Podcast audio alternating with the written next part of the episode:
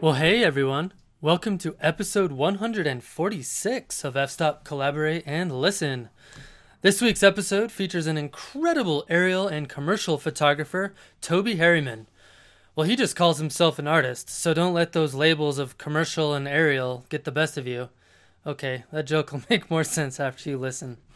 All right, well, Toby and I covered some really cool topics this week, including how he went from graphic web design to photography, choosing a direction in photography, the business of photography, mental health as it relates to being a full time photographer, labels and, for types of artists, which was a lot of fun, uh, Instagram's latest attempt at censorship for digital artists, uh, the ethics and considerations around photo staging, and his amazing Myanmar project. You really got to check it out.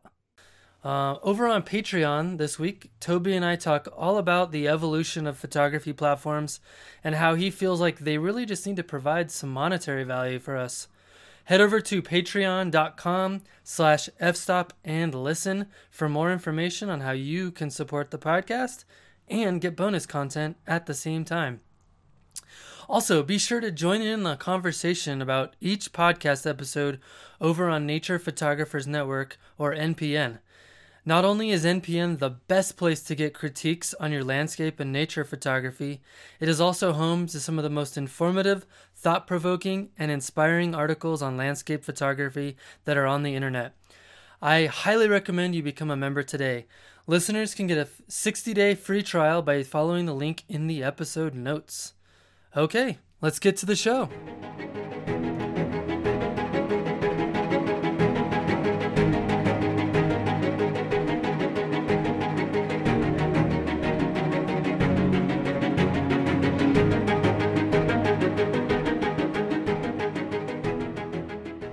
Awesome, man. Well, Toby Harriman, it's awesome to have you on the podcast finally. Yeah, no, uh, it's been a, a while. Um, I know we had to cancel once, so uh, I'm definitely excited to finally uh, find the time uh, in in both our schedules to make this work, and d- definitely looking forward to uh, chatting with you. Yeah, I don't I don't know if you remember this or not, but we actually ran into each other randomly on the side of a hill near Courthouse Mountain in near Ridgway, like 20 gosh 2014 i want to say something in there. I, I think i still probably have your uh, lens hood um, from that day. Wait you found it? I think i think i told you and then you were like oh don't worry about it. Like i ordered another one or something. I can't remember but i think i have oh. I don't know where it is now, but I, I, I remember I remember finding a lens hood, and you were like, "That was mine." oh, that's awesome! Yeah, I, I lost the seventy to two hundred Nikon lens hood. I don't even own Nikon anymore, but I was like, that was like a seventy dollar replacement. was it really? Oh, you should have told. Oh. Or maybe. Oh, well, too late now, I guess. too late. It's all good. That's funny. Yeah, we were like, and what was funny about that is we were, I was like not even on a trail, like just randomly like up in some scrub oak and you're like, "Oh, hey, how's it going?" Yeah, yeah. You had your tent set up. You were with your kid, and I think I was just like looking for a good viewpoint. And I, I don't remember. Yeah, I think we just like kind of locked eyes, and you were like, ah, "You look familiar," and then we just started chatting. So right, it's kind of the beauty yeah. of the the yeah. photo world is everyone kind of kind of knows each other, or kind of doesn't, or kind of recognizes each other, but so some, right. some some photographers you just don't even know what they look like because you just know what their photos look like. So it's always interesting. Right. it is interesting. or sometimes you can like recognize someone based on their like their voice if they're you know like Sean Bagshaw. Like if he had a bag over his head and he was talking, I'd be like, "That's Sean Bag." or their gear, or like their bag, or like you'll recognize something that they have or talk about, and you're just like, "Hmm, f stop," and you'll start like putting the pieces together of like, right, like everything that they have and have like interviewed or like reviewed. You can kind of pick it that way. It's funny, right? well, for people that maybe aren't familiar with you and your work, uh, maybe just kind of introduce yourself, tell us a little bit about who you are, and I'd love to hear a little bit about uh, how you got into photography. Um, yeah, so my name is Toby Harriman, and uh, right now I consider myself a kind of aerial photojournalistic uh, with like landscape photographer and videographer my niche I'd say is aerial. I love doing anything from drones, flying in helicopters, flying out of planes, um, and just kind of getting those different perspectives that uh, you know that are kind of away from you know your feet and tripod life. But yeah. um, I got. How start- long have you been doing the the aerial thing? Um, back in 2013, I got started. My buddy Nick Cahill, I remember, asked me to go on a flight, and I was always like, it was at the top of my list. I was following some people in other places, Hawaii, and you know they. uh I think I just really wanted to do that in San Francisco. I was just, you know, shooting all the time, and I just really needed to find some different angles of all these things. And I just always had these goals to get like every angle of the Golden Gate Bridge, and you know, it was just. And then once I flew once, and I was just hooked, and then I ended up right. fly, like investing to go fly again, and just like I wanted to make that my career, and so I kind of put some put some self investment into it just so I could kind of create a little portfolio out of it or a film and just kind of start marketing that and marketing what I do and you know it kind of snowballed from there and um, you know that was back in 2013 maybe even 12 um, and then it was 2013 I got you know my first big aerial job and and then I just yeah I mean I, ever since I'm just literally hooked. Like eh, like I, I sometimes don't even like shooting if I'm not flying. It's kind of bad, but but I but at That's the not same... a bad. I mean, I've I've done like two helicopter flights, and I totally understand why. I mean, it's exhilarating. Yeah, it's. I prefer You're... being up there than I love drones, but like I feel less in control, sort of. but that's I, interesting.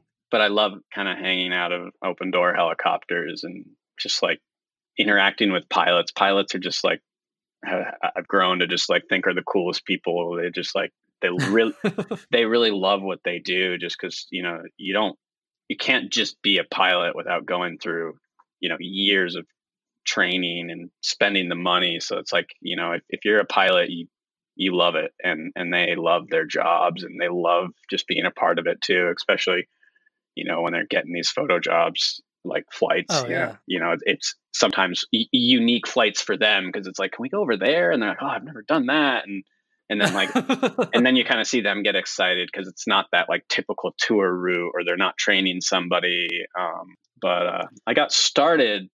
Um, I actually started uh, kind of getting into it in high school, but I wasn't like fully under. Like I got my first kind of digital camera in probably yeah, it, it, it was high school, and I was taking some photo classes, and you know, it was more based around film. Like they really wanted you to use film then, and I was kind of that rebel that was like, I'm going to do digital and like work in Photoshop, and like I still remember the teacher like, you know, they're like, all right, if you're going to do digital, you have to turn in like, you know, four photos, not two or something. Like you had to do more. and I was like, that doesn't make any sense, but like, sure, I I, I love it. So like, what? All right, I'll turn in more and and I was just always that like rebel person of like, eh, I don't need to learn the settings or do all that. I just kind of just went and like, and I'm still bad about that. Like, I'm trying to get better about just like learning everything about it, but I was always kind of the type that would rather just go do it and learn later. and I think that's, that's, awesome though. I think that's the artist in me. Um, uh-huh. After high school, I actually went to the Academy of Art University in San Francisco and studied web design, new media. Um, and a lot of our projects were, you know, if, if we were doing like a website, you know, we, we would always need to use original photography. And, you know, for me, I, I got excited with that because I'd always go out and like I was just, I started scouring the city and like I was getting into Flickr and learning long exposures and like, you know, following some of like what I call the OG photographers of like the Flickr days and like trying to like, you know, there was like Patrick Smith and like Jim Patterson and Josh Cripps and you know, like, yeah. like, like like those were the people that I followed back then on Flickr and like, you know, like I know people would think differently of this now, like, you know, like copying people, but I was always the type that, you know, and I'm still am like, you know, you, you that's how you learn is like and I went out there and I'd like so I'd go shoot and try long exposures. I, I, think I was doing some that were like an hour long. I didn't know what I was doing. and I'd take like an hour long exposure with like a 10 stop, like, you know, after sunset. And then like I would, right. And you know, I'd kind of get something, kind of not, but then I'd go back and then I'd know what to research or, or I would try to get the same shot as like, like Jim and Josh, like down on the coast somewhere. And like, oh, if I could get like a similar seascape, then I know I'm getting like on the right track. And like, you kind of have to learn that to know like which direction you want to head as an artist. And, you know flickr mm. flickr had all that like exif data available and, and and so it really helped like i was just like studying the settings in, in that sense and uh, i just got like hooked on all that and i started you know building my sites in school around the photo world like i think you know like one of the projects you know people would build a site and like i'd build i think i built like a photo sharing like website that I and and so I could use all my photos and like um that's cool. And, and so I was kind of just headed in that direction and I started getting I think Google Plus came around that time and I right. jumped I jumped on that train and I was like the young, you know, underage kid going to these like photo walks with these older people and like picking right. picking everyone's brain as much as I could just to learn as much as I could. Um, and it, it was like it was really cool to be a part of that like that time because I don't think we have it in the same way. I know like Instagram. I know. It, like I know people still do it, but it's just a totally different vibe with the photo industry. Um, well, what was what was interesting about Google Plus is um, I feel like everyone I know that kind of hitched their wagon to Google Plus and put any work into it became big. You know, like I don't know what it, I mean. I know like if you found a way to get connected with like Brian Matiash, who worked at Google, and then he'd feature photos and you get on the you know, SUL. Like, yeah, yeah. Like like if you could find a way to to make it big on Google Plus, like people figured out who you were like pretty quick, and it was I don't know. It was just interesting to see that happen. It it really was. It was it was a fascinating time, um, and I think that's just the nature of the people who really had the drive to want to be in it. Like, regardless, I kind of feel like, regardless of what platform was out there, those, you know, the people who really, sure. really want to do it are going to do it and put the time into it. And at for that, sure, for sure. At, at that time, that's where it was Google. It was all about Google Plus. So whoever really put the time into it, you know, kind of made an impact and got big. I think I think I got on the suggested user list like right as it, it was dying, and um, right, and so like, and, and and then I grew then, and then it just like faded off. But like, I, I mean, everyone was kind of fading off and realizing they could go their different ways, and Instagram just like was shooting up into the sky, and everyone was moving over to that, and then now it's just like all that, and there was a little bit of the mm-hmm. 500 px world, but I don't know if right. I even want to go into that conversation today. Um, I know, I, I know, I don't. No, that's a no. Yeah, that's a dead horse. we don't For need to. We don't need. We don't need to beat that dead horse. But um, well, earlier you said um, that Flickr kind of helped you kind of choose a direction early on. Like, what, what what was that like for you? Kind of figuring out what direction you wanted to go as a photographer.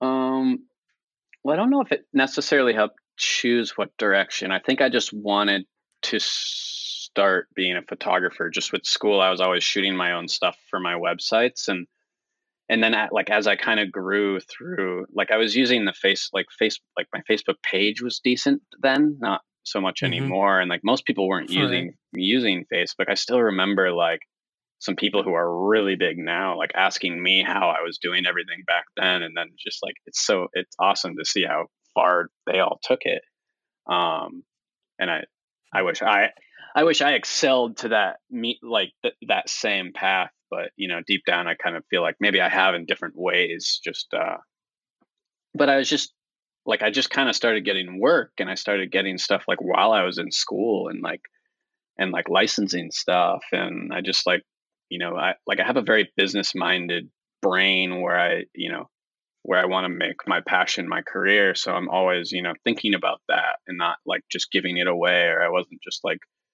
um you know i was always trying to sell myself like that and coming from the web world i was able to you know build my website pretty early on and kind of go in those routes and and kind of you know build my platform and my name for myself. And then I just got to a mm-hmm. point in school where I think I had like two more years left to get my, you know, ba- like bachelor's of fine arts, but I was like already good on my associates of arts degree. And I just kind of took that and just left. And because I just knew I was like, you know, I'm not going to do web design as a career. I'm going to be a photographer. And I just took the degree, got out early, saved the money, and really just dove right into the deep end. And that's kind of what I did ever since. Um, I did take like one little internship at a company that was kind of in the photo space. Uh, was called Stipple. I don't um, actually. Oh, work. I remember. I remember Stipple.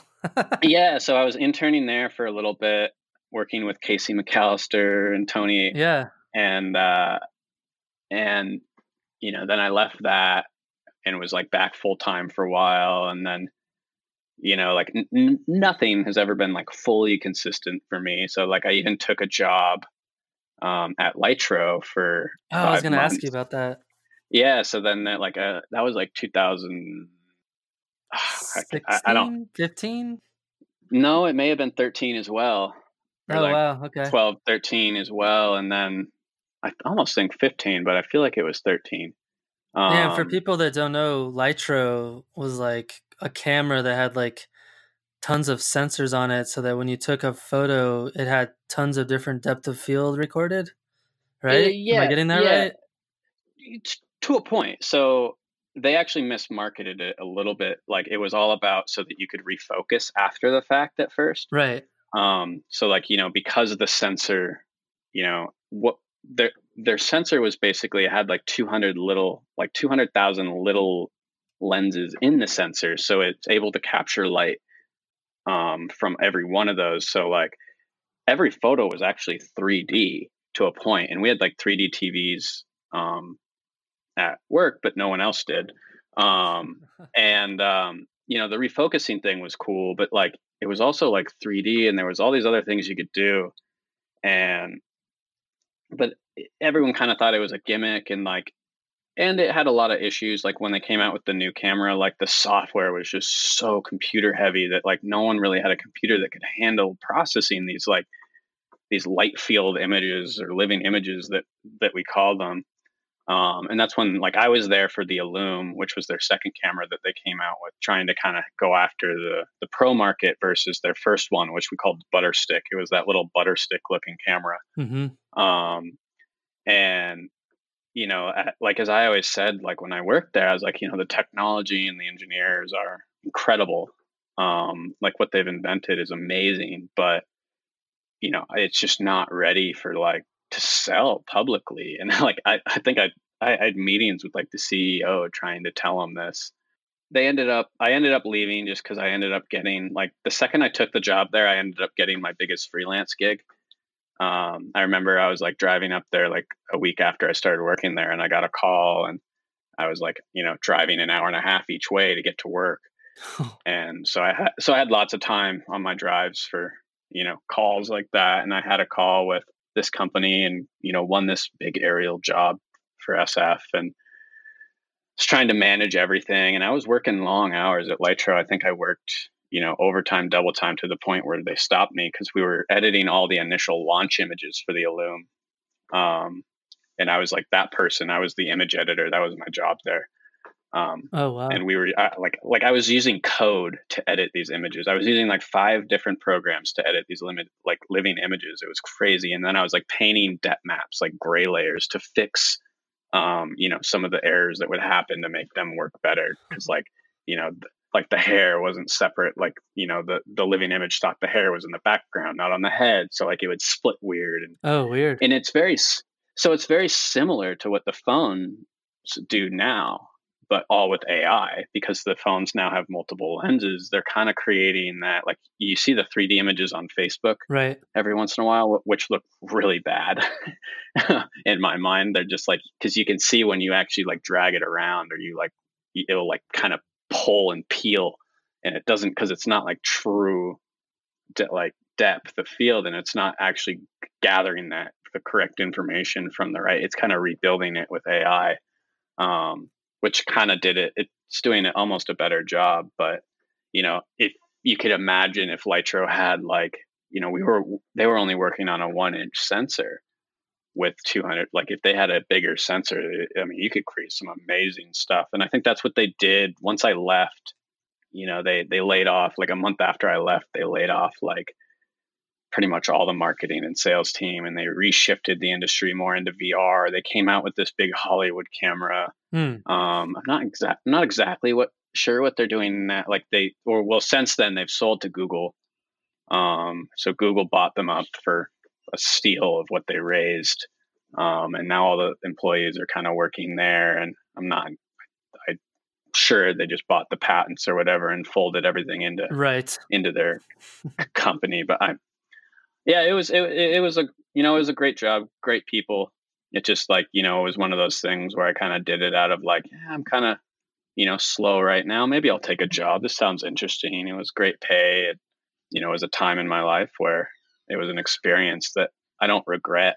Um, but then I've been since then I've been full time again, and that was a long time ago. So yeah, I feel like um, ever since I've known who you were, I've noticed that you've always done a really good job of kind of connecting to the right people that can kind of help, I don't know, like take your career to the next place that you see it going. I think that's, I mean, I think that I'm, hopefully you take that as a compliment because I think yeah. that's, I do. take, yeah. I mean, no, that, I... that takes some vision, you know, to understand like, okay, if this is where I want to take my career, like this is the kind of stuff I want to, I should be doing in order to kind of make those connections it's I've always told people life is I mean, it's all about connections. It's all about who you know and you know, you got to put yourself out there. You got to, you know, do work constantly. I almost feel like I kind of went quiet the past couple years actually.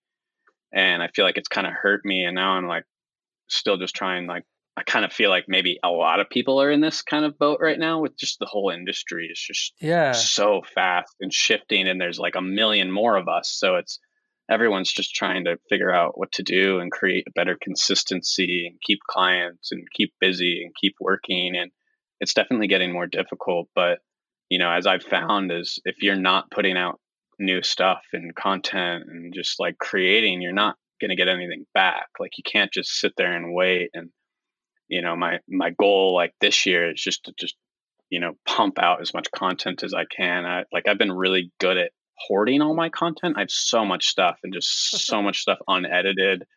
And I was like, and I'm really slow at getting stuff out. Like I just released a project that I, you know, shot back in 2018. So it's like, you know, I, like I'm like I'm trying to get better at that. But you know, some, but at the same time, I also there is an appreciation for you know taking your time and you know making sure it's ready and making sure you know if you're not happy with it, don't release it. You know, wait. You know, a lot of people go off of what they see online and they're trying to keep up with this daily Instagram posting and you know for certain people that works and is great and is you know valuable but not for everyone. Right. Um so so for someone who's a full-time freelance photographer and 100% of your income is dependent on kind of your work product and how well you're able to make those connections and stuff like that what kind of impact has that had on on your mental health? Um, not good. um, it's it's not easy. It's you you're on your own, and I think the more I get into this industry, maybe the more depressed and anxiety induced I feel. Um, and and maybe that's just when things are slow, but like, you know, you don't get that if you have a typical job but then you know when you have a typical job you know you get depressed about having a typical job. So like right. you, you, you know so you, you can get that everywhere but like there's no one really helping you when you're on your own. There's no benefits there's no insurance there's no paycheck every two weeks. There's you know y- you have to run your business and your art as a business you have to think about things that other companies would think about. You have to think about you know planning for no work for six months. You have to think about you know saving money for taxes and think about you know paying having your own health care and gear insurance in case you get robbed or you know all these different things and and and just like the expenses of running your own business too like especially if you're shooting you know really high end video and like you know 4K or even time lapsing, you're going to have a ton of data, and like then you're going to have to store that, and then you're going to want to double back that up, and right. like you know all like all those things add up, and then like you know gear and like you know th- there's so many things that, and especially now as I feel like jobs are getting you know cheaper, but certain things aren't getting cheaper along with that and i like right like uh, your costs like aren't we, going down no the costs are just going up and i mean we had a like we're working with a client in sf right now and we were on the job with them and we were talking about just the memory cards for you know some of the higher end cameras and and the, the, you know like you could spend $800 on a good memory card and they right. they just and they looked at it they were like what and then you know they instantly were just like that's what a lot of people don't under like they even said they're like that's what people don't understand all, all like the costs that you guys have. And we're like yeah thank you. Exactly. Like you know you, you start to appreciate those clients more when they appreciate that you know this isn't just you know i'm not some person that's just going to do this because it's my passion and going to go do it for fun and free for you. It is my passion but at the end of the day just with anything in life, we have bills, we have rent, we have expenses, just like you do. If you don't pay me, you know, imagine if your boss didn't pay you for two weeks, you would quit. You would you would sue them. But like artists get taken advantage of day in and day out. Um, mm-hmm.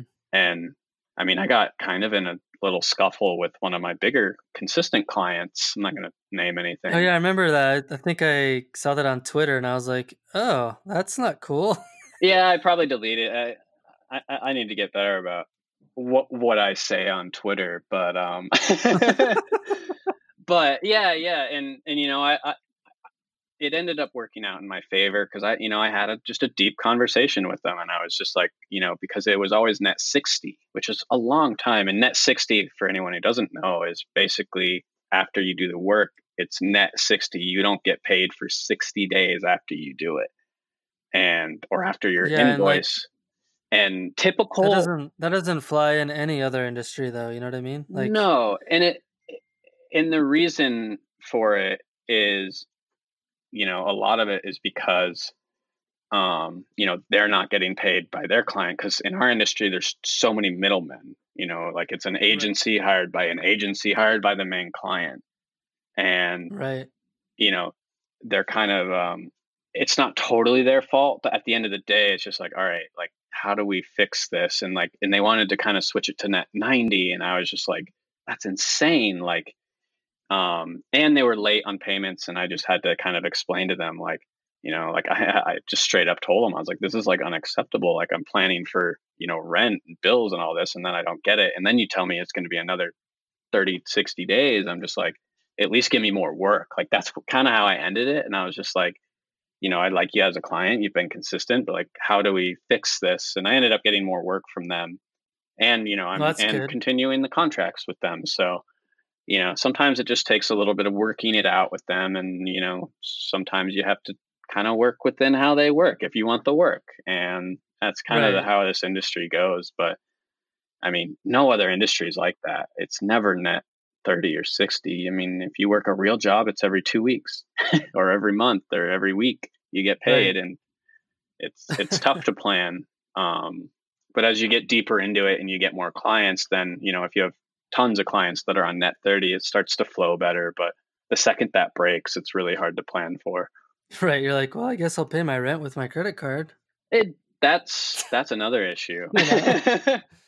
um if if you can pay your rent with your credit card i mean right. for me now i have a more for me i have a mortgage now and rent because i'm living in two places but which is making life complicated but um you know you can definitely get yourself into credit card trouble especially if work stops um, totally i was gonna say so like having a huge impact on your mental health as a freelancer and knowing kind of what you said earlier about your passion you always wanted to turn your passion into your income.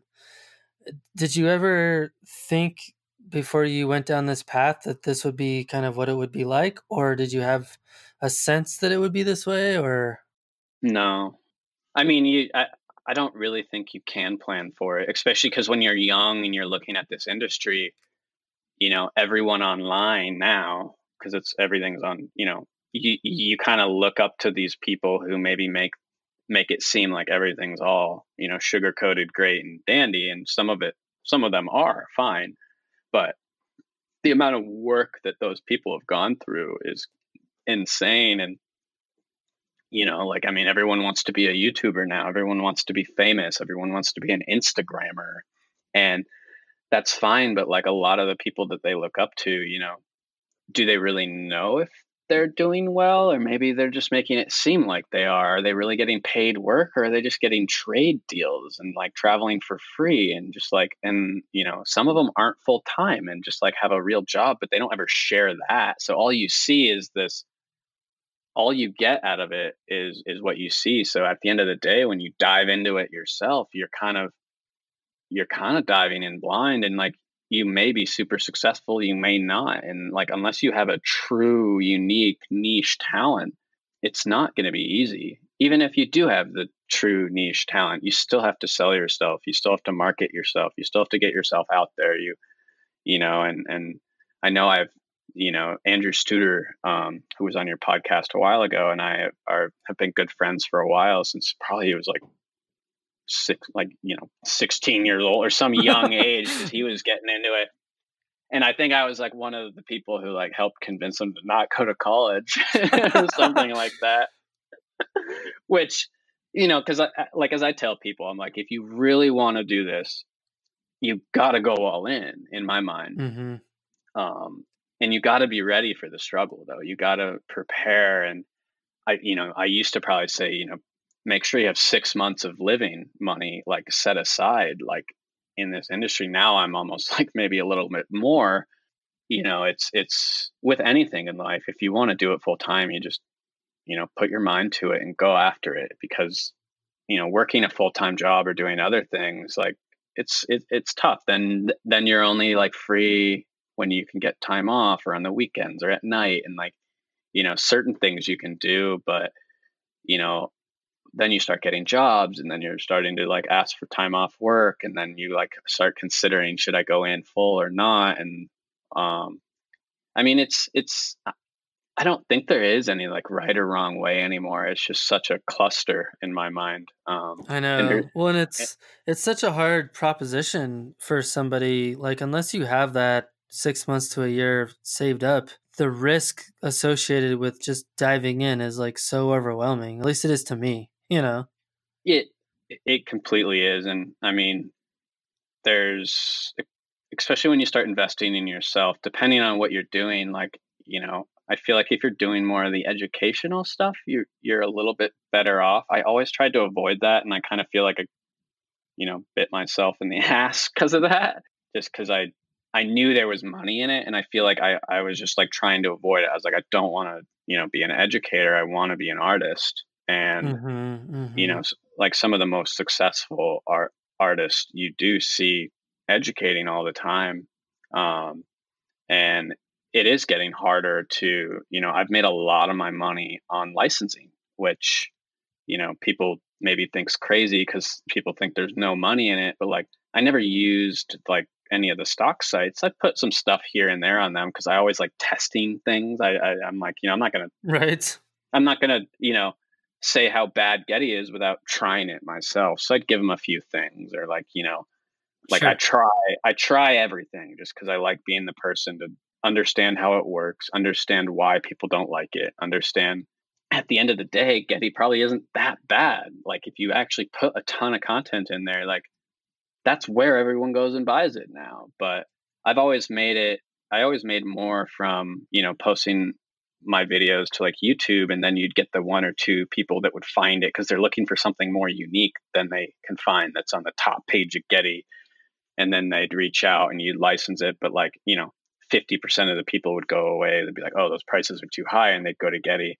And just like, I mean, prices are at the bottom now just because all these stock sites are giving it away for free. And it's or $20 or 20 cents or whatever, like Adobe stock. I know. absolute joke. Um, but you know they've they've really changed the value of the industry. But I mean, the buyers have also helped change that too because it was like a race to the bottom on both sides, and the buyers were always looking for cheaper, which is understandable. Um, and I mean, well, I've even licensed. I don't know, especially considering I feel like most consumers of that product aren't. I don't know, like they don't care if it's really, really amazing or not. You know, like when I watch yeah. like a when I watch a I mean I guess it depends on what your goal is for your project or whatever, but oftentimes I'll watch something that I know probably wasn't expensive or difficult to produce, but it still had the intended effect, you know, like it still was a video that was used to I don't know, showcase something that they wanted to show off and it wasn't that complicated or expensive to make. Um, but I think there is a market for those kind of higher end niche things like the stuff you're doing with helicopters and cars and crazy stuff like that. I mean, that takes a lot of planning and execution to get it right, you know? Yeah, and and some of that I do more for fun. Um, I think these days I've been trying to move more into production. Um, it's kind of uh, because I got into the drone space, I started getting some jobs where, you know, I always wanted to be compliant, which, as we all know, there's plenty of drone pilots who aren't compliant and flying just anywhere and everywhere. And I'm guilty at times. I mean, there's just a lot of it's kind of one of those things where it's just like, you know, there's certain gray areas that I'll go into, but when I'm working for a client, I never do. Like I, I'm like we work in SF, and so you know, part of me wanted to just do it professionally and right, and I partnered with a drone team and it was a pilot that I hired for my first aerial job and back in 2013 because we needed some stuff downtown SF and we flew a big old heavy lift drone. I we mounted my can my Canon on it. We had to get permission from you know the Trans Bay because we were flying right over the right where the big skyscrapers were because um, they weren't there then and because we were doing work for those skyscrapers and you know now I work with him on many jobs because I'm able to, you know, they have all the bigger drones. He's FAA. He has tons of experience. I can kind of just focus on the creative and he can focus on kind of the coordination and logistics. And because these bigger drones, you're dual operating them anyways. Someone's piloting, someone's cam opping. I still am in control of the camera. Mm-hmm, and it's mm-hmm. it, and it's been a great partnership. And we started we've started getting some bigger jobs. Like this year, we've been on you know multiple like car and motorcycle like shoots at at Bixby Bridge, which is like the top car spot to shoot anyways, you know, crazy permitting, all of this, like bigger productions, big teams. Um, you know, the, these are the types of shoots that like you need that experience and you need, you know, you you're gonna fail so quickly when you show up to these things and you're not prepared for what a right, production is. Because what it's you not, have like a 15 second window to execute it correctly, and then you're basically done. yeah, pretty much. If if things go well, and and and then usually, you know, like, you know, usually it's like the weather's not perfect or something breaks on the car because it's a prototype and there's only one and then um, you know, someone else needs to redo a shot. So like, all right, we're not going to do drones on this one. We're going to have the follow car go with the big boom arm, and then oh, can right. you just like, can you still shoot it so that we can get something, or you know, like, and you're like, it, like, and you're like, should... I only, I only have a permit for like this specific point in time. well, yeah, and, and well, th- they're all under the same thing because these are like twenty plus person crews, and then like, and you can't really just like, you don't. Un- like people don't understand the overtime either. It's like when a big production goes overtime, you know, they're paying 20 people overtime. And right. or if or, or if they have to go on a different day, it's it's going to be crazy because like that just like just rescheduling overtime or a different day, that's 20 people permits all that if you can even get it, it could turn into a $20,000 you know overage on the client which they just so it's a lot of those shoots are just just they're very high stress, but they're very interesting and fun, and I, I've I've loved gaining that experience, um, and I would just crave more of it, just because practice makes perfect, and you know when you're on these things, there's there's no like playing around or oh can we do it again sometimes or and then sometimes the creative has to just the editor just has to like make work with what they have, and it's it's interesting. Yeah. Have um, you ever considered um, working for like a large production studio? You know, like like the I don't know, like HBO or Netflix or something where they're they need someone consistently to be able to do that kind of stuff, but you don't you know, the problem with that is you don't necessarily get to pick your projects, but at least you have more of a consistent revenue stream, maybe. I don't know. I was just thinking out loud a well, little bit. Netflix would hire a production company. Um, I see. Usually, they have some people in. I mean, there's there's so many worlds there, and, and and that is actually a big thing on my mind these days. Is is I have started looking into part time, full time work just because I want more experience and I kind of want some more consistency, and I I kind of right. crave I kind of crave working with people more, like just being sure. around humans. Like like everything's getting so remote and like mm-hmm. everyone's working remote and like when you're a landscape photographer you're always out alone or you're maybe with one other person and and um, I keep thinking I need to move to LA and I just like don't want to and and I have some, right and I like have some connections that like but I've always kind of wanted to do it myself or build my own production company being the kind of crafty person I like being in the business side mm-hmm. um, and that's why I've been able to get some jobs but um, I also, it's why I love San Francisco because I feel like I have a little bit more niche there than in LA. Like I could probably get more work in LA, but there's also more competition and more of me down there right. and people who are very good. Um, and I think San Francisco just added a film tax credit this year again, which they didn't have for a few years. So there's oh, going to be helps. more. So Hollywood's going to be up more in in uh, San Francisco. I think they're doing the Matrix in Oakland this year and like other shoots. So like I'm hoping that that maybe brings me some more work in that field. But right. But yeah, those are uh yeah, it's it, it's it's kind of one of those things that you kind of ponder. And every time I'd like look and seek for some part time, full time work, I just would get like hit up for freelance work and then I'd get too busy and then like then it gets slow again and you're like, oh, should I go get a job? And then you get busy again. And it's kind of been that for the past year with me where I'm just like, what is going on? Like like I love what I do and I want to stay in the field. All right, well, I wanted to take a quick break from the show to tell you about some upcoming opportunities to join me at two amazing photography conferences where I will be teaching, recording podcasts, and moderating panel discussions with some of the world's best and brightest landscape photographers. First up, I will be at Out of Moab from September 13th through 17th, which should be a ton of fun. And lastly, I will be at Out of Acadia from October 4th through 8th. I would love to see you there. Also, I have a special offer just for podcast fans. You can get $250 off of your registration for either of those two conferences by using the code PAYNE, that's P A Y N E, at checkout. But you have to hurry as these discounts end on February 28th. All right, well, let's get back to Toby Harriman. Well, let's uh, talk about Instagram. There's a interesting development that you've kind of been at the center of a little bit, which I would love to talk to you about. And um, I feel like I think you were the first person that I saw this on, and I've heard rumblings from a lot of other people in the photography world, especially like how do I say this, like more kind of fine art slash creative. Um, and we can talk about this too, but like you know, digital art, yeah, digital art, like photo illustrators. I mean, we're not talking about photography here. We're talking about people that are creating scenes artistically in Photoshop using images that they've spliced together in order to create something that's artistic. And Instagram has seemingly started to censor some of these or tell people that, you know, be careful, this is not real. What is that about?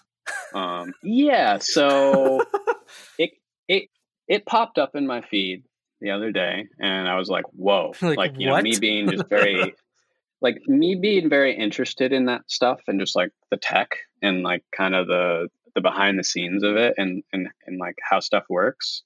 You know, it it, it was fascinating to see that.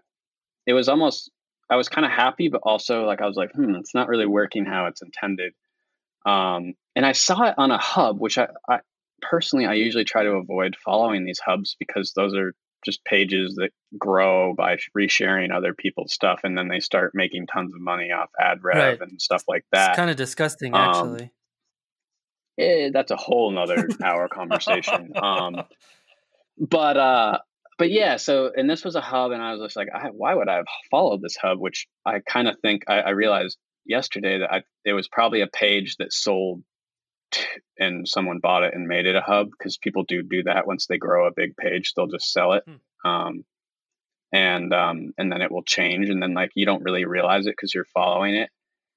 And this hub, I don't know, it was like mix some I can't even remember. Um, I could look, but I don't want to mess up the stream here. But uh, you can look at it on Petapixel, and so I so so I posted it on my Facebook. I like some screenshots, and I was just like, interesting. Like it's interesting to see this happening, and you know, I shared it with my friend um, who works at Petapixel, and I was like, an interesting story, if in case you're interested. And you know, they asked permission to use the screenshots, and they ended up doing a post on it, and then I was like, cool, all right. And then I have like a Google uh, tracker that tracks whenever I'm mentioned. Um, so like, oh right, all of a sudden I got so I got my email and it was like you were mentioned in all these articles and it was like ev- like Daily Mail and like The Verge and Mashable and I mean I was just like holy cow like Hype Beast and you know all these pages were quoting the Petapixel article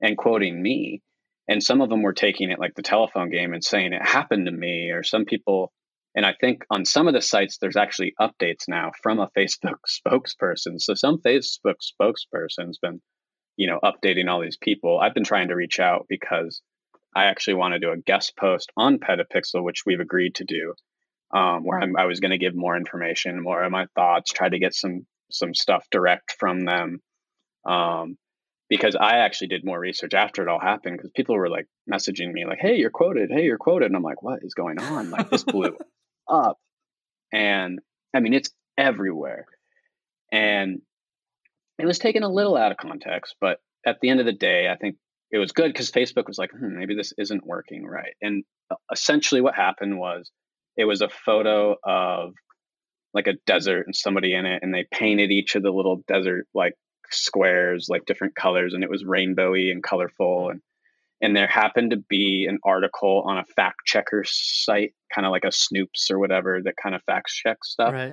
And because that post was already listed and like fact checked in this article because of previous history, I think it got triggered on this fact checker. Oh, interesting. And and so that's what I realized. I was like, all right, so maybe it's only going to get triggered if it's on a Snopes type site or a site that's partnered with Facebook to fact check stuff.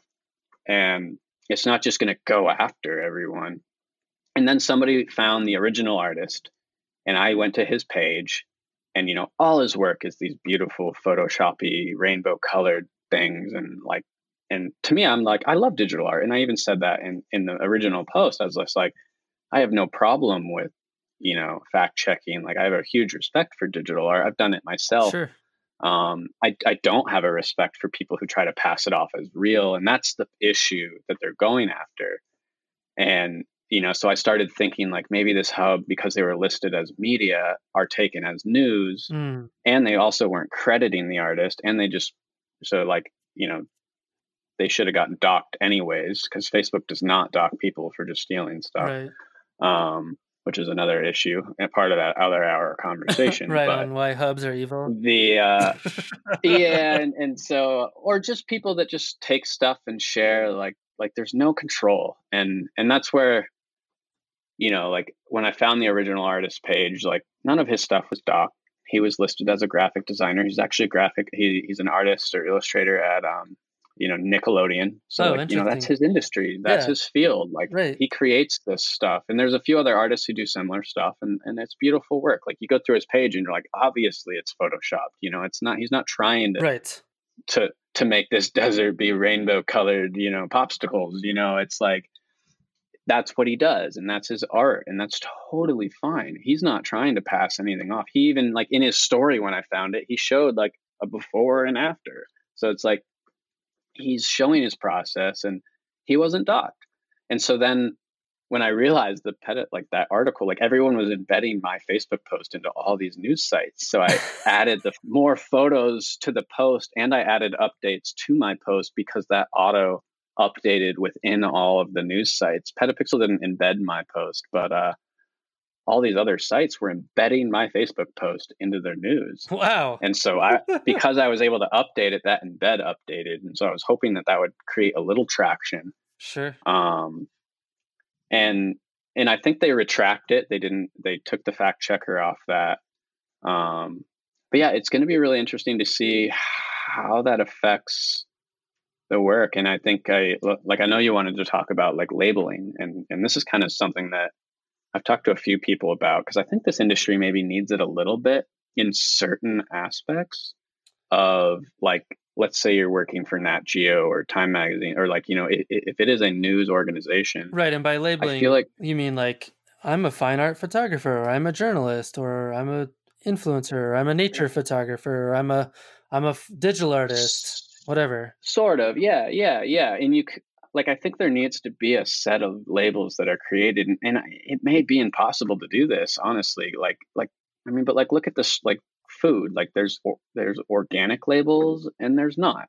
You know, I kind of look at it like that a little bit, where it's like, like if it's on Nat Geo, like it needs to have a label of like this is you know journalistic like organic you know it has only so much and like you can click on that and see like you know this has only so much editing no photoshopping no taking things out no this no that no like like but like basic exposure you know highlights and stuff like that can be acceptable but you know i think there needs to be a little bit more of that and i think you know when adobe had their adobe max thing this past year they had a new software that i think they partnered with some of these big sites that actually will analyze the photo and show pixels that have been moved so that it can tell if a photo has been photoshopped or not. Mm-hmm. Um, and I thought that was kind of interesting too. And and I and this is probably really difficult, but yeah, I mean, I like I think there needs to be, especially with like the Nat Geo world. Like, I mean, and, and uh, like I think Nat Geo could do a little bit more, like with their Your Shot, because like they'll they'll feature photos that you can even tell like i know they got in a lot of trouble with a bunch of astro photos recently yeah. where somebody photoshopped the sky multiple times and someone that. some like someone you know someone caught it but like that's where these things wouldn't happen if there was a better you know process of well it's not hard know, right? vouched. I mean it's not hard. You like, know like you submit a raw hmm. file or a set of raw files and you show them the end result and then they look at it and say mm, it's close enough, or wow, you really took some artistic liberties here.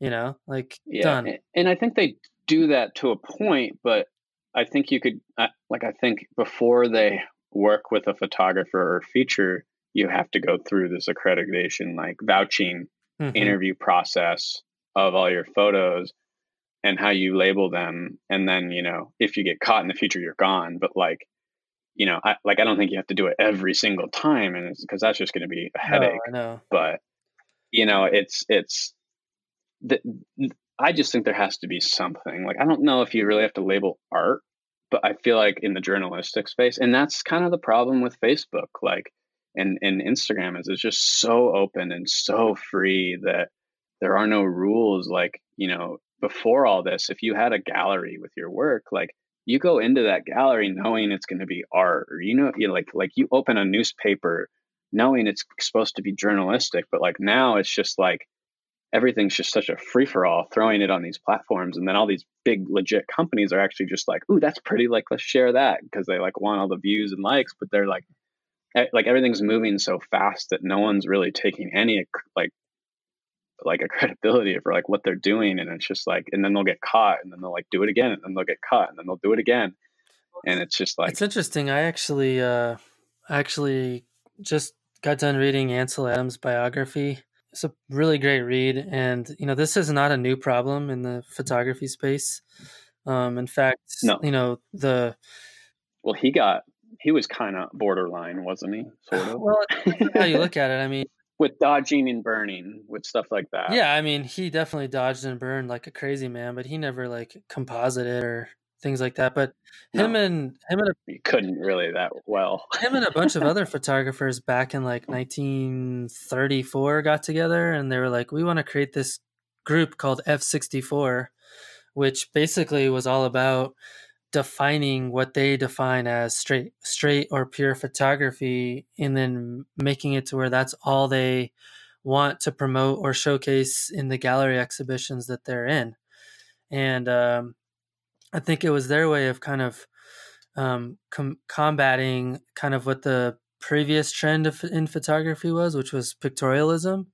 And basically, was, photographers were trying to emulate uh, landscape painters, which is funny because that's what people are trying to do now. Again, they're trying to emulate the work of landscape painters by using uh, photographs as their medium to then combine and artistically create these artworks, which is it's awesome. I, I mean, I think, I mean, you look at some of the stuff people are doing, you're just like, damn, that's beautiful.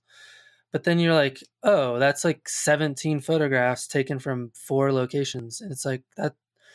I mean, to me, like that, I, yeah. it's not, it's not the same as photography. It's, and I feel like that's where labels kind of does help is, um, is it's like, I like to know what I'm looking at. Like when you listen to, music like you like to know oh this is pop music or this is folk music or if you're reading a book you like to know if it's fiction or nonfiction exactly and this is still and that's the tough thing because everyone thinks well it's art. It's it's it's free. Like i don't have to explain myself and i'm and i'm fine with that but because of the platform at hand it's not really free. It's all open and it's kind of like and then like you know these people want to like work for nat geo and they like do all these things and and i think that was my wake up call when i started being a contributor with national geographic travel.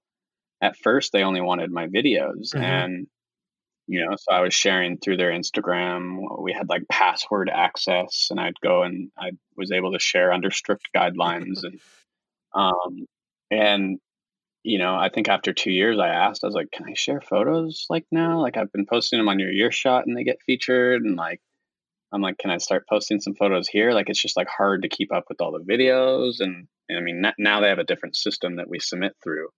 And I, I think they're taking a different stand as well. They're trying to be a little bit more strict with like descriptions. And that was always my, my downside is like writing right. about the photos on there. I was always scared, but and now they're owned by Disney, and it's getting weird right. and all those things. But but yeah, it's it's you know like it's all about what you want to be and where you want to post and like what you're just what your brand is and and for me like once i started submitting with them it changed my work because i used to have a little fun and do sure, some stuff sure. and some photoshopping and and you know if i do i label it as digital art um, and i'll and i will blatantly say that and I'm very strict about that now. But like these days I'm very, very more journalistic and I'm like I think I just started going more in a journalistic path of like wanting to show exactly what it's like. I think I spend about less than three minutes editing a photo these days. I just do very basic right. Lightroom sliders. I don't even open Photoshop anymore unless I have to do something like crazy or something that like fixes something that is a little bit more natural. But like, yeah, I I bare I think I would have I barely open Photoshop ever anymore unless it's for like graphic stuff. Right. Um, well, I think or like making. The- I think at the crux of this whole labeling of things problem is is the fact that for probably the last century, the general public has come to want to trust uh, photography as being based in a re- real experience. And when people start using photographs and then, you know, manipulating them in such a way to where it no longer represents the, an experience that is actually experienceable, I think people start to lose trust and faith in photography as a medium of kind of conveying things, or at least in the way that they expected it yeah. to.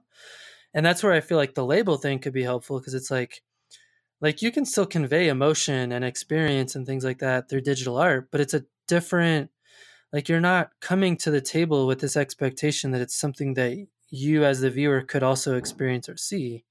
So i think that's kind of at the for me anyway that's what the as is at the crux of it and that gets really tough because i mean you know there are a lot of these fine art landscape photographers where they are creating and spending 40 hours, you know, creating these pieces with all these photos, um, even if they're taken from the same tripod point and they're just bracketing and like, oh, one for the sky, one for that water flow, one for that sure. water flow, and one for that water flow. And, and then they're kind of combining the images. It is sort of what you could see there but it was so altered and perfect that like it will like if you ever see it that perfect like you're lucky like right. I mean i don't want to name names but like i know that you know i know these people are like painting every brush of grass right. you know like and they're just like or they're bringing in you know it's like kind of creating the light and they look incredible but they they are just paintings of the scene and it's not a lie of the scene and that's where it gets that's that gray area where it's like it is sort of what you would see but it was so made it, it, it was painted mm-hmm. and it, it it wasn't what you actually perfectly saw to a point and it's not really what your camera captured it's what you're you know it you're using the camera more as a tool to create art versus using your tam- camera as a t- as a tool to document a scene and i think that's more of the separation is um, and, and that's why everyone says like photography like some people will say photography you know is all of it and some people will say like photography is journalism but like that's why th- there there's it, it, and, and that's why I almost think like maybe it isn't possible to label it and and and that's why I almost think like maybe just the journalistic world needs labels and that's where you have to go through a different process like right. if you want to work for these companies if you want to be on this level or do these things then you then you go down this path and then like anything before that's open game though you know it's like but you know just know like you know nat geo will never share your stuff or or if you want to be a nat geo, like you need to change your style or change or do different things but like well it's interesting you don't you know one of the things i i, I really like is um I, your uh your friend tony eckersley used to do this a while ago where he would kind of share the before and after of his you know mm-hmm. of kind of what he started with and then what he ended up with in post and and I wish more people did that because I think um, at least then you're like, okay, I can see the differences, and you know, some I can see the artistic liberties that you took, and and it's I, I just. But do we need? But at the same time, do we care? I don't. I I don't know. I think some people unless if people uh, unless if you want to learn and you're like trying to teach, then I think that matters. But that's why I think maybe just a label fixes that. Like why? Right. Right. Like, well, like why? Like like I and, and that's where I agree with the people who don't agree with the labels. It's like I don't think you have to prove yourself. I don't think a painter has to show their process like mm-hmm. unless you want to be an educator then mm-hmm. then yeah like th- like then you need to show your process but mm-hmm. i feel like you can be an artist without you know having to yeah. be an educator yeah it's interesting right and I, i've always wondered why people that are more in that kind of digital art camp why they're so hesitant to label it as digital art and why they want to still label it as like landscape photography or whatever because and i i'm just speculating but i feel like for some people out there that might be at the heart of why they're they're so against it because they want to be seen and respected by their peers that they see as as landscape photographers and not digital artists like they want to be in that they want to be seen as somebody in that in that space and not the digital artist space um because i've there there's some really fantastic digital artists that i follow surprisingly um who are mm-hmm. super forthcoming about like the fact that it's co- totally composited and you know it's all just digital creations and stuff like that but they call themselves digital artists and they're very forthcoming about it all and like they're not they don't but they don't hold themselves out as a photographer. They hold themselves out as a digital artist. And i think it's interesting uh, when you have photographers who are starting to creep more into that digital art space why why some of them and i don't know maybe it's a question they need to answer well they don't need to answer but it'd be interesting to hear their answer of what why would you be hesitant to even put a label on that? Yeah exactly because I mean, it might um, solve all the problems. Like, oh, that's digital art. Cool. I'm a more straight photographer. Cool. Appreciate appreciate it all for what it is. You know, like. And you're probably gonna get more work in it. Like, like you know, I'm, i was talking to Colby Brown. Yeah, uh, like, yeah, like I mean, I was talking to Colby Brown today, just like kind of about my Myanmar project a little bit because he helped me a lot with like finding guides over there and some information. Oh, cool. And you know, it's as he says, you know, create what you want to you know work in. Like if you want to work in that industry create work that fits that you know you like you know you, you're, you're kind of in control of your own destiny to a point. Um you right. know if like if you want drone clients go shoot and practice drones. Go put out work. Go put out you know go get your faa license. Go like go through all the steps that everyone else did in the industry to get there don't just ask for it you know you got to go prove yourself and you got to like start and you do, and you got to practice and you got to fail and you, you know i've always said you got to fail to succeed but you also have to invest in yourself. And that's not always about you know investing in yourself with money but you have to invest in yourself with time and you got to go put stuff out. You got to make people see you that you're doing these things and then you know try to get them in re- front of the right people market it to the right people and i think there's a lot of people that just market to other photographers but like um, like I know like people delete ghost followers a lot. They use apps to delete ghost followers, mm-hmm. which I've al- which I've always been against because honestly, in my mind, some of the best followers are the ones that are the ghost followers. There's a lot of fake ones. Let's let's be real, but you know, a lot like people that work at agencies and like at, these companies, like they use fake accounts to follow people and like find artists to work with. Like because like they don't want to like clutter their own personal Instagram because they're not because they're not a photographer like or like it's your grandma who like has has a private account and no profile picture but follows three people and it's like you mom and dad you know you know like so so there's like lots of that and like you know you, you never know who's watching that's like what I tell people like they're all watching but you never know who's watching and like you want to get in front of the right people and you want to do the work that you want to do and it's it's a it's it's it's a interesting world but it's uh it is like and there's obviously a huge market for that i mean those most of the people that do that that kind of work i feel like they're known for that stuff and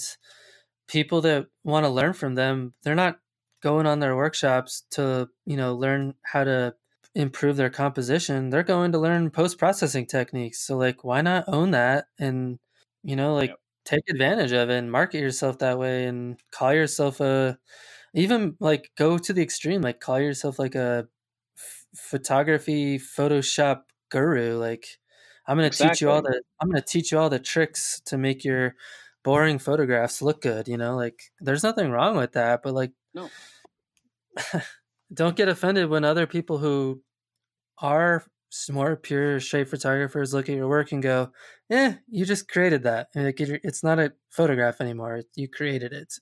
And and just and it. the only just time that you like, yeah, yeah, I did. Yeah, and I'm proud of it. Because I'm not because I'm not going to get pissed at the people who create that stuff. Like I'm not going to be like, "Oh, that's photoshopped," because like some of those people are branded correctly. Like they that's what they do, and I'm like, "Ah, oh, that's awesome." Yeah. And I follow those people still. But then there's Same. like, yeah, me too but then there's the gray area people where you're where you're always just questioning and you're just like and then they're working with tourism companies and stuff like that and they're working in like and then those photos end up being promoted too and then you start seeing these people want to go there because of that but then they're never and so it's like they're just setting these weird expectations and that's where the branding come or like you know the labels come in and as much as like you know we don't want to be labeled but you know, I feel like it'd make you stronger as a person when you do label yourself correctly. Like I know when you start as a photographer, everyone's just like first name, last name, photography, and and it's fine. Guilty. And and uh, we're all guilty. We, we all started somewhere, and um and I mean, I don't think I'm branded fully correctly. Like now that I'm totally thinking about it, I'm just like I think I put artist. Like you know, I just call myself an artist because you know that's like the most broad term but you know if there was a real labeling system i would want to lock onto one of them but i'd also want the freedom to do the other and right like because i still love doing some of that stuff from time to time and like and i still feel like i could put it out but you know like you can put it out in a different way and that and, and that's where your brand will get stronger like you know that's why you see some of these people get so big on social because they just stick to a style and they own it and they go after it. Although I think you just hit on something that I hadn't thought of before that's always kind of bothered me a little bit, which is like once you kind of go down a path of you know setting a branding for yourself like oh i only do this style like i or or if i'm oh, if you're somebody who just always creates digital art and then you put out work that's straight photography like no one's going to take that seriously as straight photography because you've marketed yourself as something else and the vice versa is true like if you're a straight photographer or more pure photographer and you put out something that's crazy composited people are going to be like what what? Yeah that's like not a, what yeah. Like imagine if uh, like imagine if like you know like paul nicklen or like you know chris burkard or like those people started putting out like super photoshopped like fake stuff like you would really start then you'd really start questioning their entire career honestly but right you'd be like what? And and and it would be or i mean i guess you could look at um what's the big guy's name? He shot like the famous nat geo covers i'm totally spacing on it and he got caught for like photoshopping oh, signs right uh-huh yep um, um i'm blanking too but i know who you're talking about steve mccurry Steve McCurry. Yeah, Steve McCurry, exactly. Um, yeah. You know, so he, and then he even had to come out as like a statement and kind of like saying, like, I'm not a photojournalist anymore. you know, it was kind of like, what? Like, and so, and, and it's not that he was necessarily changing, trying to lie about a scene, but you know he was like getting rid of a photo like a sign that maybe distracted you from what he was really trying to share and that's right. and that's an interesting like another interesting topic because it's just like you know where do you draw that line and that's where no one really knows where that line is right now because we're we're photoshopping that line on our own you know we're creating the line of what what we cross and what we don't cross um mm-hmm. And you know for him he was in such a high level of journalism that you know it was kind of a wake up call of like how much of it have you photoshopped? And people started picking every one of his photos apart of just like, look at this sign. Like you could just like see the post, but it was like moved or it was like photoshopped. And then, you know, like other photos got started getting in trouble for like, you know, how staged they are. And and the whole staging thing has just been a wake up call to me. Um like Oh, even like, like even Dorothea Lange back in the 30s and 40s like did a lot of staging. People don't don't realize it, but like even the classic big photographers did a lot of staging in terms they, of they they still do, and that was actually oh, yeah. Big, that was a big wake up call when I actually went to Myanmar recently. Um, is you know when I started talking with my fixer and the, getting the guides and the whole plan together, and I was kind of getting these responses like, "Do you want fishermen? You know, they would cost this much, and we could have them over here." And I was just like, "Whoa!" Like okay and that's when i started like all right this is how it works and then it was like do you want to uh-huh. shoot do you want to shoot the boot like the buddhist monks in the temple like we may need to get a permit and like we could schedule that and it just became this whole like i'm like wow everything of that is orchestrated so like all those photos you see of monks and they're holding their hands perfectly and there's like the nice beam of light on them or they're holding the candle or they're like hopping across the temple and they're you know all that's set up. And which is kind of disappointing to me because when you look at that stuff when i look at that stuff i'm like oh my god what an amazing moment in time. Like you know the whole what is that Cartier-Bresson who said it's the decisive moment? You capture the decisive moment but it's like if you fabricated the decisive moment it's to, to me it's much less interesting to look at. It's like, oh, well, you just did that. Like that's not when you know about it, it's not good. like, and that right. was how I that was how I feel. Like, you know, I mean, they do these workshops, and you know, the, it's not only that they're setting it up for one photographer. There's like a group of like, you know, ten people getting the same photo, and they're just like. Move your hand to the right. Oh, can you lift the candle a little higher? Can you oh my God. throw a little bit more dust? I mean, it's like the Antelope Canyon. You're like throwing dust right. in there to to create the beam of light. And it's like, it's not wrong. It's not right in my mind. I don't know. And so like, you know, we were in Myanmar and, and like my responses to this were like, you know, you know, sure, like, you know, but I still want to get the natural fishermen. Or I still want to get some natural stuff. But I'm curious. Like I obviously was like, yeah, like let's do that. And you know, so we're in we're in Inle Lake and you know, the famous fisherman shots you see with the nets, which is like, you know, the cover of my new project actually.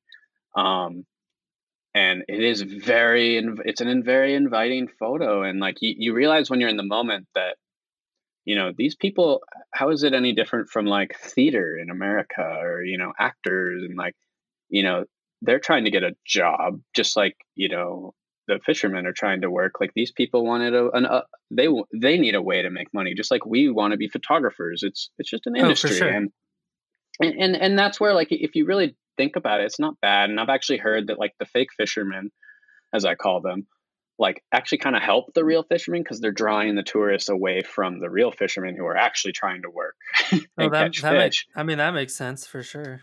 And and so we're not bugging the, but it's it's a different fishing method. They don't use those nets anymore, and there's like a whole different process. And so I like I talk a lot uh, like I talk a lot about that in my um in my story that I just released, and and like kind of the balance, pun intended, between the fishermen um, and and and how I thought it was really interesting. And then like um, when we were in Mandalay, we had another hired fisherman situation, like in front of the U Bein Bridge, that like everyone gets. It's a different like throwing net situation, and there was. We had our fishermen with my buddy and I, and there was a group of Chinese tourists, like on a workshop or something, with another paid fisherman and they the fishermen people like i guess work together but they actually do fish too um, but they also do this because it's better money now you know like tourism i'm sure it's and, crazy better yeah and so but it was I, I actually was disgusted with that scene because the the group the the tour group that was next to us you know there was like 15 of them and the tripods were just it was crazy and they were all like in the the whoever was the head of that like teaching it was like really directing the fishermen Ugh, and everything. Sounds but terrible. then but then there was like a tourist boat behind the fishermen, like kind of like, you know, because that's they're allowed to. Like it's not only our scene. And the guy paddled like they were trying to get that boat to move out of the shot. and and he literally paddled out there and like talked to them and pulled them back to the shore and then it was like these like you know, two, they may have been American, I can't remember, but like I, I was talking to her and she's like, Well, we were actually on shore here yesterday. We wanted to be in the boat to get a different view today. But like the guide or the photo guy was like telling them, like, oh, it's a much better view over here. Like, you know, thinking that like this is what you want. Like you shouldn't be out there because you're ruining our shot. But like those tourists, like, we're already over here. They were trying to get their view, a different view. And like it didn't bug me because I'm the type where it's just like, I'm not trying to totally set it up. Like, and I also realize that like this is not my land. This is not, you know, my scene. Like, I don't like you're not on my property. This is everyone's property. That disgusted me. When you when you I'm sure if you looked at some of those photographs, they're amazing photos, right? But like I guarantee if you had that pre-knowledge of that it was staged, you would you're just your appreciation level of that image just completely went to the shitter. At least for me, it does. Like I'm when I look at something and someone's like, "Oh yeah, like it was all set up and premeditated," and I'm just like, "Okay, that, I mean, good for you, I guess." It doesn't really. I just don't find yeah. that type of photography that exciting personally, just because it's, I don't know, like it doesn't take talent to pay somebody to set up a scene for you, you know? Yeah, and to a point, actually, you know, I mean, there's a very um, there there is an art in setting up a scene, just like portrait photographers. There's an art in getting the model to like really re- react and for do, sure have the right faith. Touche, touche. And you know, in these situations, there's to me, I was able to gain more of an appreciation because I went to the level of research and thought about it from two perspectives and tried to and I used the photos to explain and educate others that maybe go. Mm-hmm. So to me, I still felt a little bit of appreciation because I was able to understand that they're not fake. It's just their job. And it's it may not be great with how many other people are using it and like I didn't agree with how the fo- like the photo instructor of this Chinese group was de- dealing with it and like trying to change other tourists' views like right. they wanted to be there like that I was disgusted in. but when I was in like Inle Lake, I thought it was hilarious because like there's that famous shot, which is the shot that I used for my cover of like shooting through the net, and then you get like, and um, like I didn't necessarily, I wasn't gonna do that because I know it's been done, but then they just like come over to you and stick the net into your camera, like they like because they're so used to it and everyone wanting that shot that that the fisherman guy just comes over and like like you know it's it's theater to them yeah. they do it like 10 times a day probably so they just like put the net into my they're like oh put the camera here and i'm just like all right i'll take it and like i remember my buddy my buddy was with me and he was kind of a little bit more against it and just kind of just laughing just like and i was just like wow like they just put it like they like you, you don't even have to try to get that shot they just make it for you mm-hmm. and it's just hilarious um but it, i mean for me it was such a good learning experience yeah. but you know when i think about when when I think about some other stuff in Myanmar, I, I, it makes me wonder how much of it's set up by them too. Like we went to this, you know, in, indigenous like like villages, and like you know, you go to all these places, and it's like it really makes you think and wonder like how much of it is just kind of scripted by tourism and by like locals there. Of like, all right, we need to like like the the long neck women um, that you see from Myanmar that have that like that. Oh, um, sure the neck like bracelet right. is really long and kind of they, elongate elongates their neck. Yeah and and it's like those they're not from Inle Lake they were bought, brought like that group was brought there for tourism purposes.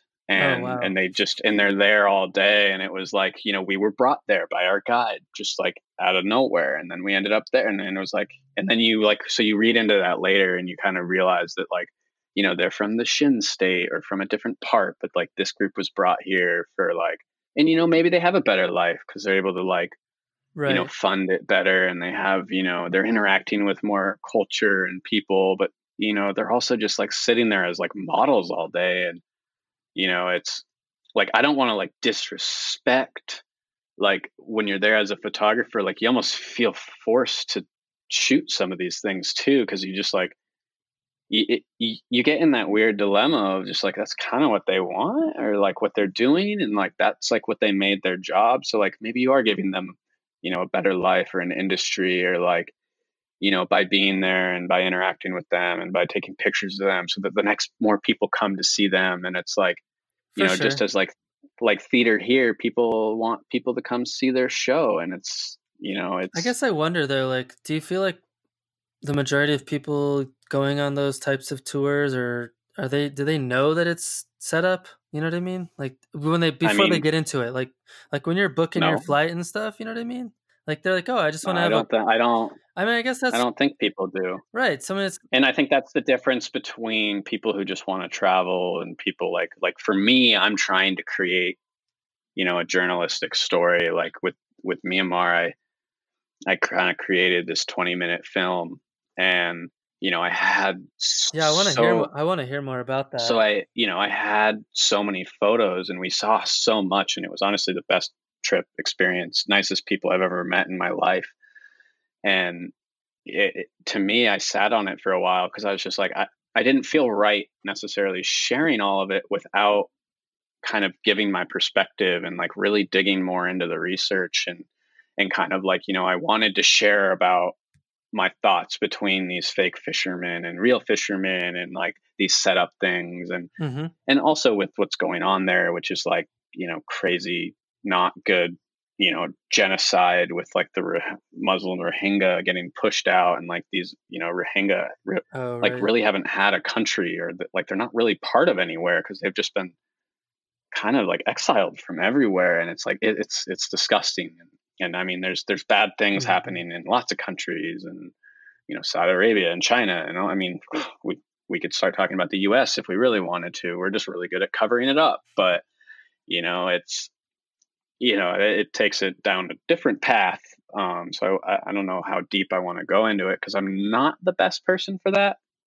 I'm a visual person, and so I want my visuals, but I wanted my visuals to help in a different way, and I I kind of hired my yeah they're telling a story, and so I hired my friend um, to kind of help me draft this better, and we did a ton of research. I wrote as much as I could. She'd edit and ask a bunch of questions. I'd kind of then like be able to write some more, and then like we drafted. I mean, we had a 15 page Google Doc and um, awesome. so it's and, and that's how long the story is. It, it's a long, long piece, and for me, it's like my most proud piece because it's like a full editorial piece of like my travel there, but also kind of giving my background of like, I mean, we almost didn't go because my friends' friends were like giving them a lot of shit for traveling to a country with, you know, genocide going on and like promoting a country and you know my thoughts sure. my thoughts are a little bit more free i'm like you know you can't like there's tons of locals there that if you didn't support like not everyone in that country agrees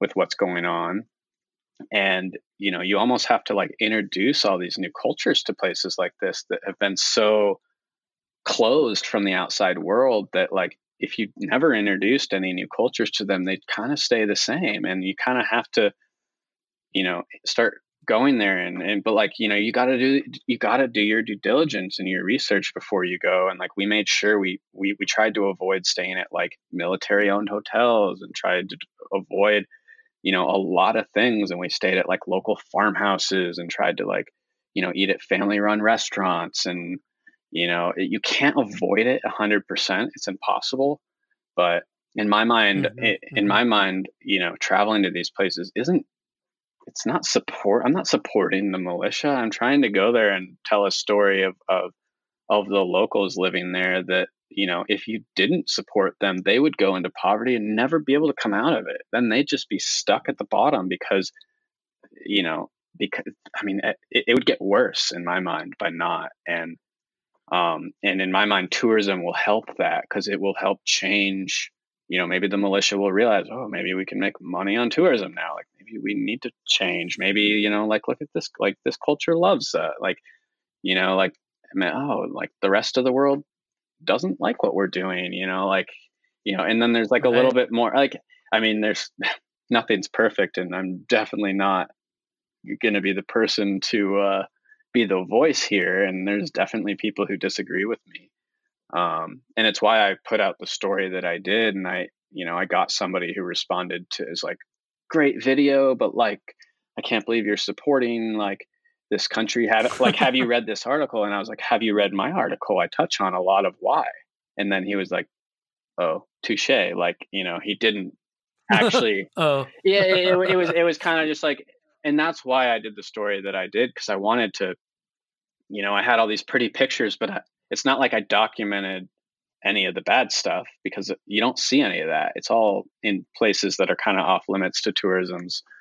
Um, and and like I kind of want to go back and go a little deeper and I like I'd love to go to the the refugee camps and kind of maybe document the Rohingya like refugees. I mean, there's over a 1000000 mm of them in this refugee mm-hmm. camp, and it's it's it's it's honestly heartbreaking um, and disgusting at yeah, what what's going on there. But you know, I'm not going to be the one to fix it. No way. But I I can try to like put out some stuff that at least maybe helps or helps the next person or you know mm-hmm. um, mm-hmm. or at least sheds light on the situation right yeah from a different perspective because right now right. i think the tourism in myanmar is like 90% Chinese. And I was actually just talking to one of my guides. I just shared my story with them and I asked him how it was going um, this past year. And he was like, not good. Like it's all Chinese tourists and they're all getting free visas and coming on like pre structured tours. So they're not actually even using any of the local guides or anything.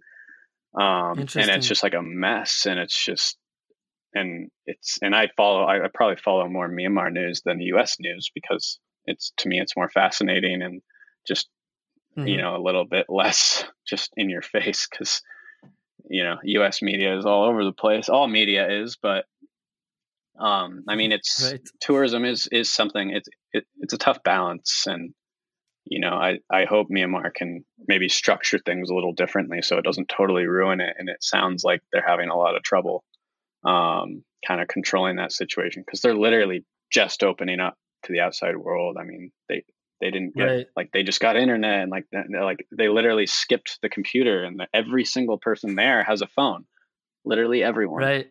And it, it isn't that wild? you, you you like go to a third world country and every single person had a phone and it was mind blowing and like you know Facebook was another issue there as well because you know they come Facebook comes pre installed on phones there And so like oh. Facebook is what they call the internet. Like that's the first thing they were introduced. And then, you know, these hmm. rebel groups and the militia use Facebook. And so a lot of the local villages would use that to follow the rebels before they raided their villages and they were able to save oh, themselves. No. And then Facebook actually was trying to, you know, they, they've been trying to backtrack and fix these issues by getting rid of those military and militia pages. But then the villages were like, wait, like, how do we, like, now we don't know when they're coming. And it, wow, it's, it's like, I mean, you could read and read and all sorts of stuff, like probably fake stuff and real stuff online on this on Myanmar, and it's just it's mind blowing. Um, and hopefully, Instagram will flag, flag it as fake. I would hope so, but uh, but it's I don't well, I don't man, even, that's yeah, cool. It's it's interesting. So um, if anyone well, wants, we'll definitely. Yeah, I was gonna say we'll definitely put a link to the to your project. Um, where can people find out more about it? Um, if you just go to you know planetunicorn.com, that's kind of my storytelling company.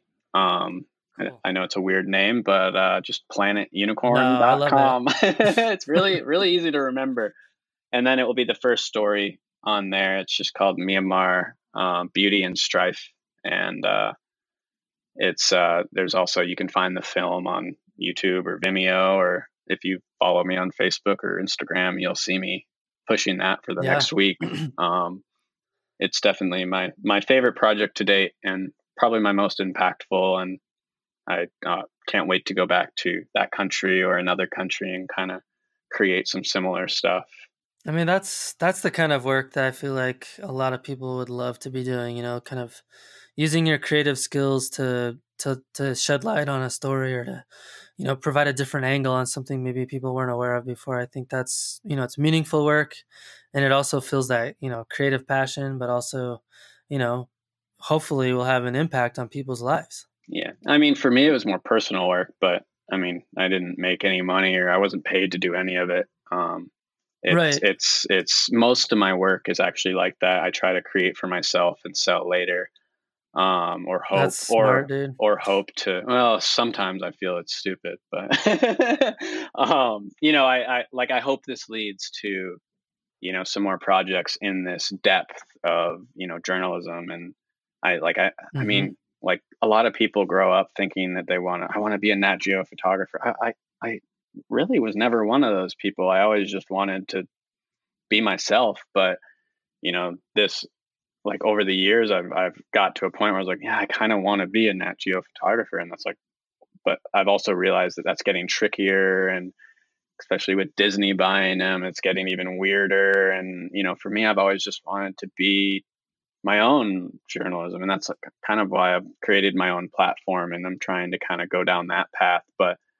Um, you know, who knows what it will lead to if, if, if you put everything into it and you put your passion into it, you know, you never know what will come out. But if you don't, you'll never get anything. So at right. the end of the day, you, that's why I always tell people you got to go all in. Go all in. I like it. well, cool, man. So, who who would you recommend for people to have here on the podcast? Um, well, I know you've had pretty much every landscape photographer that I would have recommended. So, um, I I am uh, pretty close to, you know, one of my buddies, Jaron Schneider. He's been, you know, writing for these kind of photo sites forever from F Stoppers to Resource Magazine to Image Resource. And now he's at Petapixel. Um, you know, he's kind of been in the probably more technical side of it.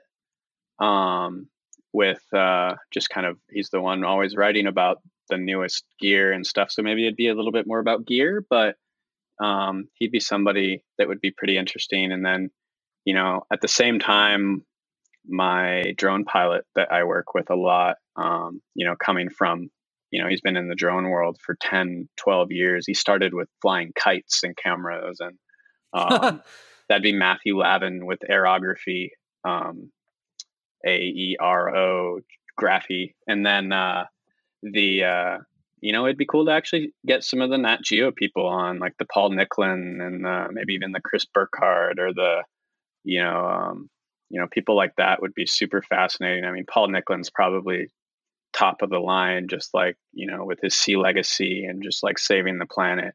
Um, right. I think they'd be harder people to get on, but I super fascinating. Yeah, that would be that would be awesome for sure. Well, man, this was this was fun, man. Yeah, no, I'm glad we uh, got to chat. I ho- hope I didn't ramble too much, and maybe we should have touched on some other stuff, but yeah, I, I could talk all day. that's kind of the way I am too, which is dangerous for yeah, sure. well, that's why that's why you're doing a podcast. I know exactly. It's like, oh, I just spent an hour and a half talking. Whoops. that's your job. No, it's been, I know. Well, cool, man. Well, it was it was awesome having you on, and um, I'm looking forward to seeing kind of what you put out there in the next year.